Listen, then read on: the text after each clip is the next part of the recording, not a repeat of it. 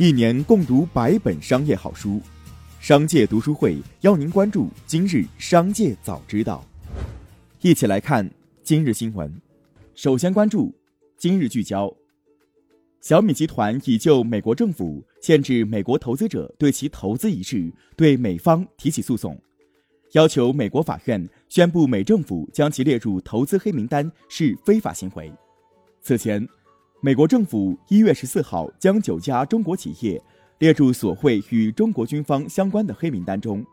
其中包括手机制造商小米及飞机制造商中国商飞。根据相关投资禁令，美国投资者需在今年十一月十一号前出售所持黑名单公司的股份。加拿大不列颠哥伦比亚省最高法庭法官拒绝了孟晚舟变更保释条件的申请。孟晚舟律师团此前要求法院允许孟在宵禁时间外离开家时，无需私人安保人员的陪同。律师团认为，安保人员使他更容易感染新冠病毒。负责监管孟晚舟的狮门风险管理集团首席执行官在听证会上承认，放宽保释条件会使公司收入下降，不支持改变他的保释条件。法官也认为，尽管孟晚舟一直遵守保释条件。但她仍然面临安全隐患和离境的可能性。下面关注产业纵深。一月三十号，来自国务院联防联控机制春运工作专班数据显示，一月二十九号（农历腊月十七），全国铁路、公路、水路、民航共发送旅客一千七百五十八点一万人次，环比下降百分之二点九，比二零一九年同期下降百分之七十四点二。比二零二零年同期下降百分之七十五点二。公告称，部分网贷机构为谋取不正当利益，聘请知名演艺人员、公众人物作为广告代言人，利用其影响力吸引投资者购买非法金融产品。为维护投资者合法权益，推动 P2P 网贷机构风险出清，自即日起，曾经或仍在涉 P2P 网贷广告中。以自己的名义或者形象对相关产品服务做推介证明的自然人、法人或者其他组织及广告代言人，需要联系相关单位就问题进行说明，并配合开展网贷平台清退工作。近日，苏富比拍卖行举行了今年的首次线上拍卖，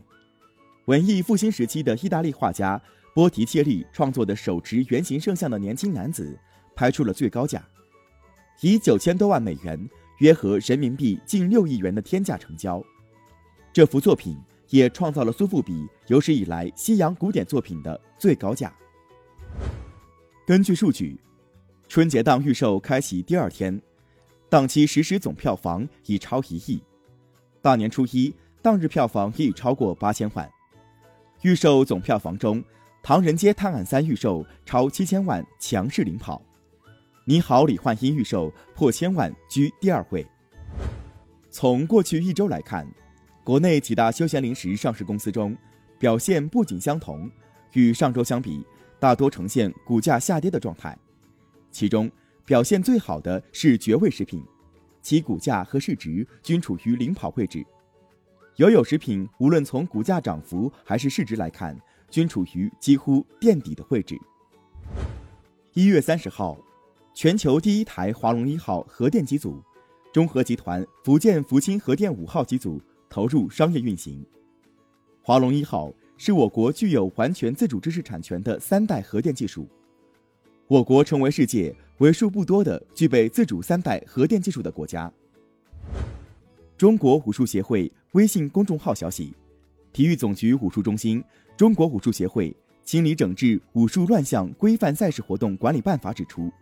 需重点清理整治的武术乱象有：随意自创门派、私下约架、恶意攻击、相互诋毁、歧视他人、自封大师、掌门、正宗、嫡传等称号、欺世盗名、招摇撞骗、误导群众。下面关注企业动态。一月三十号，海南航空控股股份有限公司发布公告称，海南航空重整事项主要是按照法治化、市场化原则。解决债权债务问题，不会对海南航空日常生产经营产生重大影响。海南航空各项生产经营平稳正常，旅客购买的产品、享有的会员积分等各项权益不受影响。近日，证监会通报了上市公司宜华生活相关调查情况。经初步查实，宜华生活于二零一六年至二零一九年定期报告存在严重虚假记载。目前，基本查实情况如下：一是通过虚构销售业务。虚增销售额等方式虚增利润二十余亿元；二是通过伪造银行单据等方式虚增银行存款八十余亿元；三是未按规定披露与关联方资金往来三百余亿元。ST 宜生发布业绩预告，预计二零二零年度实现归属于上市公司股东的净利润约为负十九点一八亿元至负二十一点六八亿元。就特斯拉目前的实力而言，他们确实已不再是几年前外界眼中持续亏损、现金储备堪忧的公司，他们现在已具备了进行大规模收购的实力。特斯拉在当地时间一月二十七号发布的二零二零年第四季度中披露，在这一季度结束时，他们持有的现金和现金等价户已增至一百九十三点八四亿美元，较上一季度结束时的一百四十五点三一亿美元增加了近五十亿美元。下面聆听商界声音。软银集团主席孙正义表示，没有方向盘的汽车的特许批量生产将在两年内开始，在此之后的几年，自动驾驶技术的成本就会低于消费者自己拥有汽车的成本。一月三十号，恒大集团首席经济学家任泽平等发布研究报告称，改革开放以来。中国人口迁移经历了从孔雀东南飞到二零一零年后的回流中西部，再到近年的粤浙人口再集聚和回流中西部并存。从城市层面看，近年向粤浙集聚的人口主要在大都市圈，而回流中西部的人口也主要是向大城市集聚。中国已经进入都市圈城市群时代。最后，把目光转向国际。日本首相菅义伟表示，决心实现在今年夏季举办东京奥运会和残奥会，呼吁各国予以协助。这是菅义伟进入二零二一年以来第六次在公开场合表达对奥运会如期举行的决心。他还表示，为了保证奥运会放心和安全的举行，日本政府决心尽快将疫情控制住。欧盟委员会批准英国阿斯利康公司。与牛津大学联合研发的一款新冠疫苗附条件上市，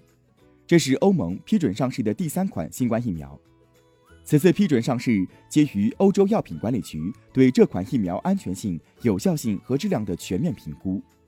欧洲药管局评估认为，这款疫苗具有可靠的安全性，对十八岁以上人群的保护率达到百分之五十九点五。外媒一月二十九号报道，加拿大统计局。周五公布的初步估计显示，加拿大经济可能在2020年出现有史以来最大的萎缩，GDP 同比下降百分之五点一。该数据还显示，加拿大第四季度 GDP 折合成年率可能增长百分之七点八。以上就是今天的商界早知道。节目最后还是要提醒您关注商界读书会，精选百本商业好书，一起养成一个长久读书习惯。加入商界读书会，和我们一起用听的方式见证自己的成长。微信关注“商界食堂”公众号，回复“读书会”就可以了解加入。期待与您相见。